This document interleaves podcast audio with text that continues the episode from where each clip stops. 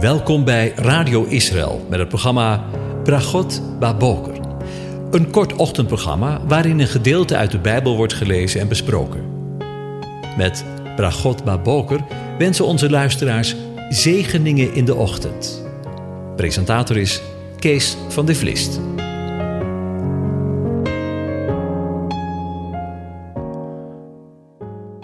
Goedemorgen luisteraars. Vanmorgen gaan we weer verder met de behandeling van Psalm 2.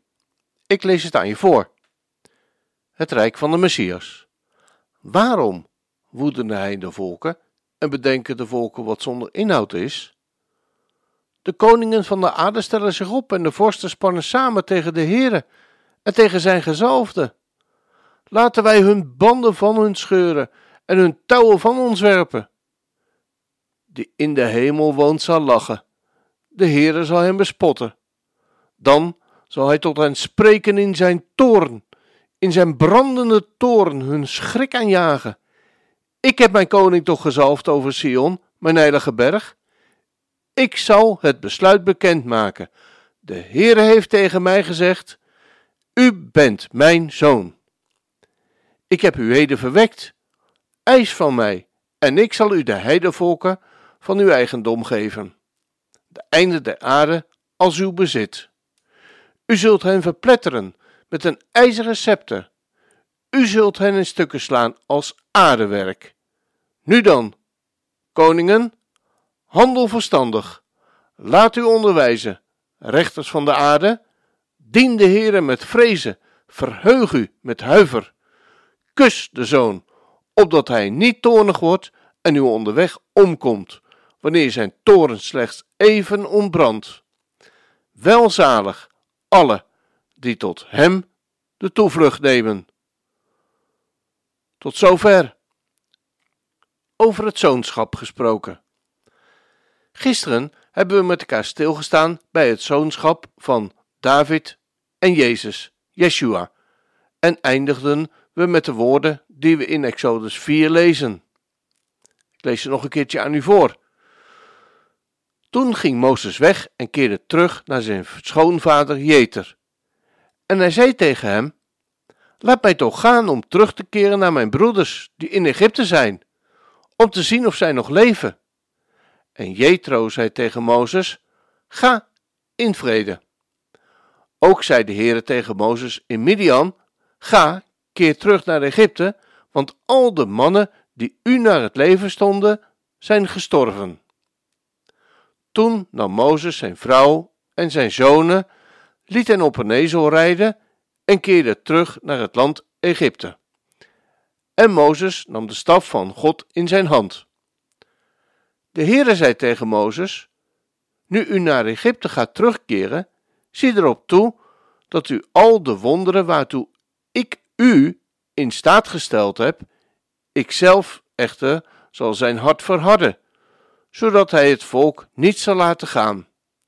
Dan moet u tegen de farao zeggen: Zo zegt de Heere: Mijn zoon, mijn eerstgeborene, is Israël. Tot zover. Blijkbaar zijn er dus overeenkomsten tussen het leven van Yeshua, David en Israël, want ze worden alle drie de zoon van God genoemd.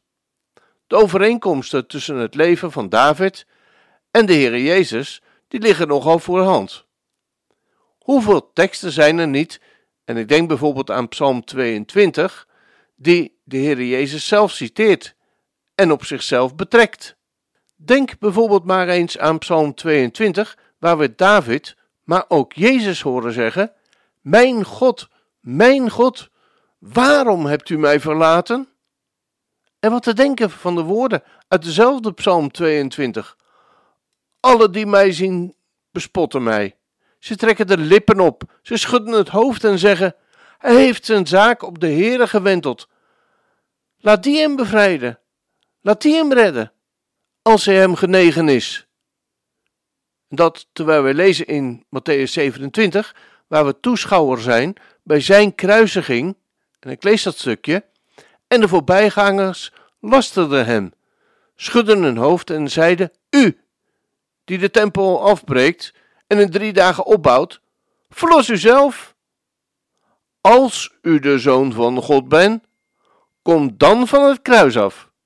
En evenzo spotten ook de overpriesters samen met de schriftgeleerden en de oudsten en de fariseeën. En ze zeiden, anderen heeft hij verlost, zichzelf kan hij niet verlossen. Als hij de koning van Israël is, laat hij dan nu van het kruis afkomen, en wij zullen hem geloven. Hij heeft op God vertrouwd, laat die hem nu verlossen, als hij hem welgezind is. Er staat letterlijk, als hij hem wil, want hij heeft gezegd, ik ben Gods zoon. Zie je de parallellen tussen David en Jezus? Dan keren we nu weer terug naar Exodus, waar we lazen: Dan moet u tegen de farao zeggen: Zo zegt de Heere, mijn zoon, mijn eerstgeborene is Israël. Hier wordt Israël dus de eerstgeboren zoon van de Heere, de verbondsgod genoemd. Maar aan het einde van Hosea wordt een ander beeld gebruikt. In hoofdstuk 11, vers 1 lezen we de woorden: Toen Israël een kind was, heb ik hem lief gehad, en uit Egypte heb ik mijn zoon geroepen. En in Psalm 2 lezen we dat de besluit over de zoon van God vaststaat. Hij zal hem de einde der aarde tot zijn bezit geven. Punt. Als zoon is Israël erfgenaam en zal de toekomstige grote koning David, de geliefde, Yeshua, de Joodse Jezus, eens vanuit Jeruzalem over de hele aarde regeren. In het beeld vader-zoon zien we ook dat Israël aan zijn roeping ongehoorzaam is. Zijn roeping misloopt en uiteindelijk in de diaspora terechtkomt. Israël werd als Gods zoon uit Egypte geroepen, zo lezen we in Exodus 4, vers 22 en 23, om God te dienen en uiteindelijk Gods koninkrijk in het beloofde land op te richten. Deze missie mislukte, tot het moment waarop deze profetie weer opnieuw rond de geboorte van de Heer Jezus te horen was. Want in Matthäus 1, vers 13 tot 18 lezen we over de vlucht van Jozef, Maria en het kind Jezus naar Egypte, waarbij we in Matthäus de woorden uit Exodus en Hosea opnieuw horen. Luister maar. Opdat vervuld zou worden hetgeen de Heere door de profeet gesproken heeft, toen hij zei, uit Egypte heb ik mijn zoon geroepen. Hier zien we dat God bij de geboorte van de Messias, na vier eeuwen stilte, de draad met zijn volk weer opneemt. Zoals Mozes twaalf verspieders uitzond om het land te verkennen, zo zien we dat de Heere Jezus twaalf apostelen uitzendt om de boodschap van het koninkrijk te verkondigen. We weten dat uiteindelijk ook dit plan anders liep en dat Israël de koning verworpen heeft, waarmee het beloofde koninkrijk van Israël afgenomen werd. De koning der Joden werd gekruisigd, waarna hun koning uit hun ogen verdween, maar niet voor altijd.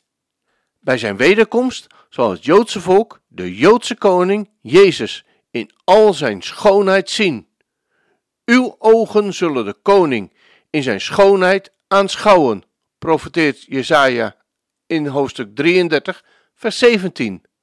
Dan zal de Heere zijn zoon opnieuw roepen, niet alleen uit Egypte, maar uit alle delen van de wereld. Het Joodse volk zal naar zijn eigen land terugkeren, waarbij ook hun Messias zal terugkeren. Dan zullen ze de koning aanvaarden en zal Gods zoon alsnog koning in Jeruzalem worden en vanuit Jeruzalem over de hele aarde regeren. We zien in onze tijd dat deze profetie wordt vervuld. Met duizenden en duizenden komen de Joden thuis.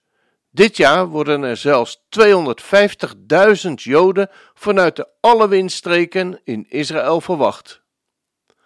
Door de toename van het antisemitisme zien we steeds weer meer Joden terugkeren naar hun land. De politieke spanningen nemen wereldwijd toe. De dreiging naar Israël wordt ook met de dag sterker. Hoeveel landen en volkeren zetten Israël door hun dramatische revoluties niet de voet dwars of zeggen openlijk dat bovenaan hun verlanglijstje de totale vernietiging van Israël bovenaan staat?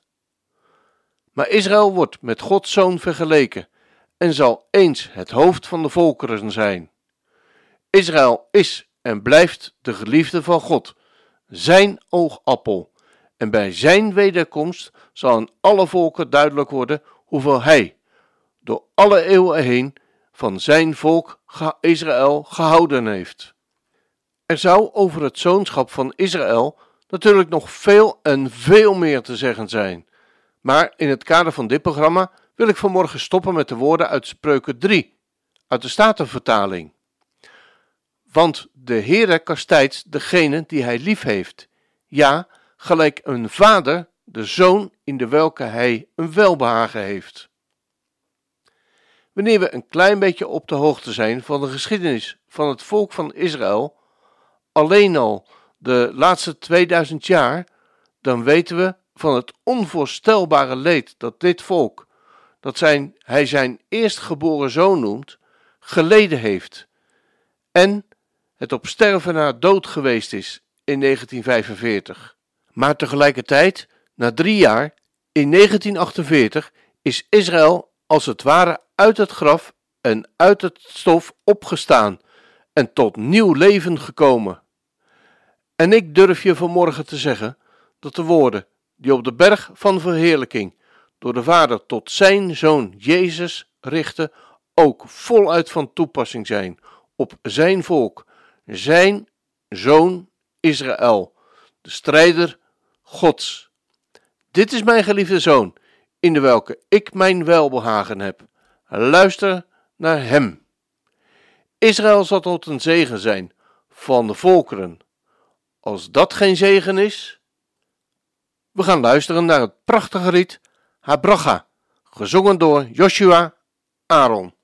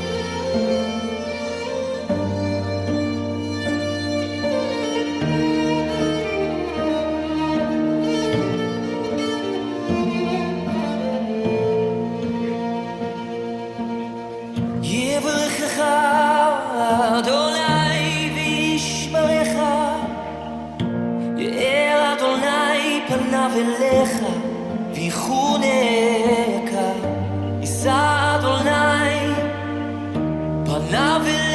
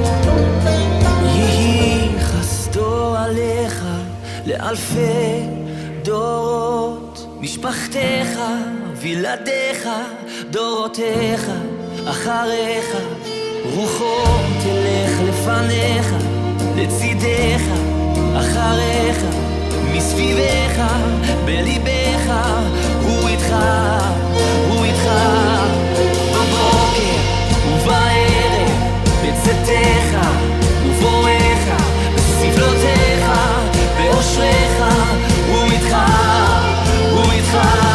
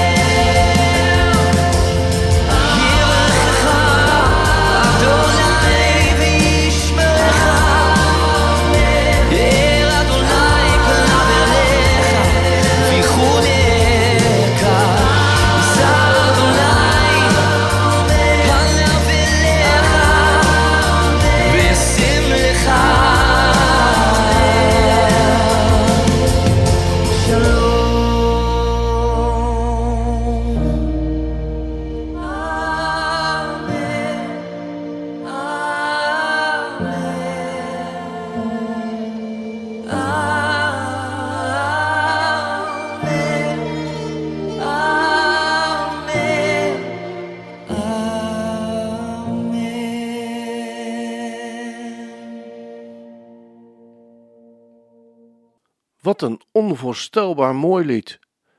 Het lied wat eindigt met Shalom, Amen. Daar sluit ik me graag bij aan. Ik wens je een van God gezegende dag toe.